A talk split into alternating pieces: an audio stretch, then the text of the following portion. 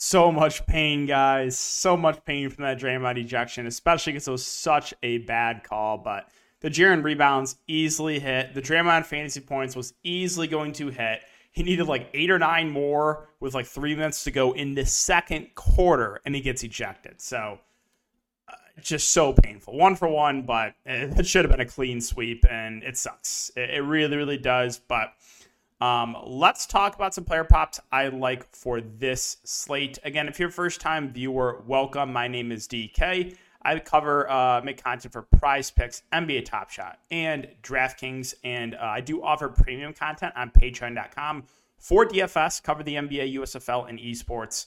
Um, so check that out if you're interested. Again, linked in the description below.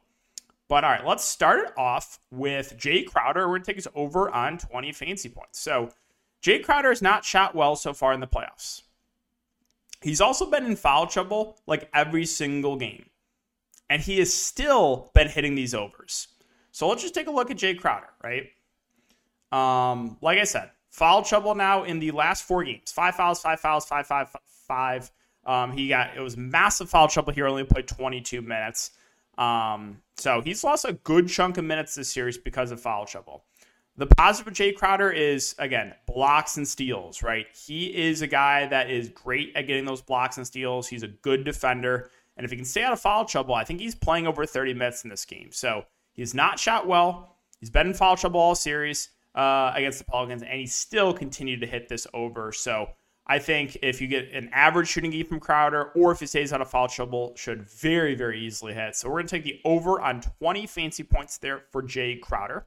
The next one we're going to go to uh, is Chris Paul, and it feels just too low at nine and a half. Now I know he didn't hit that last game, but that's just because he took over scoring himself. Right, he went for 33 points last game with Devin Booker back. So that was really the main reason why that that number did not hit last game, was just because he just did everything offensively for the team. Now, if you look at potential assists for Chris Paul in the playoffs, it is over 18 potential assists. So that is absolutely wild. He's probably playing, you know, 38 or so minutes. Um, and a lot of his potential assists are like alley oops, whether it be to, to DeAndre Ayton, whether it be to JaVale McGee. So a lot of those are like guaranteed assists, right? So uh, we like the over, or I like the over here on Chris Paul at nine and a half assist.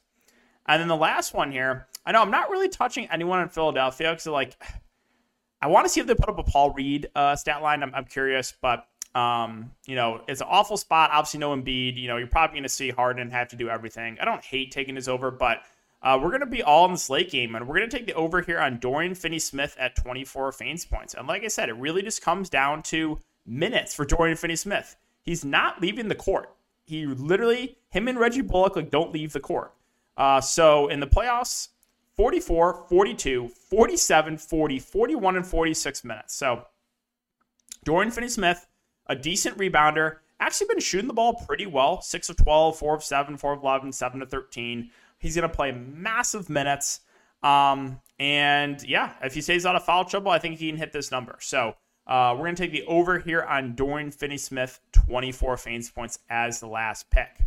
So that'll wrap it up for the video, guys. Again, if you do enjoy, just make sure to like, subscribe, and hit the notification bell. Appreciate you as always, and I'll see everyone in the next video.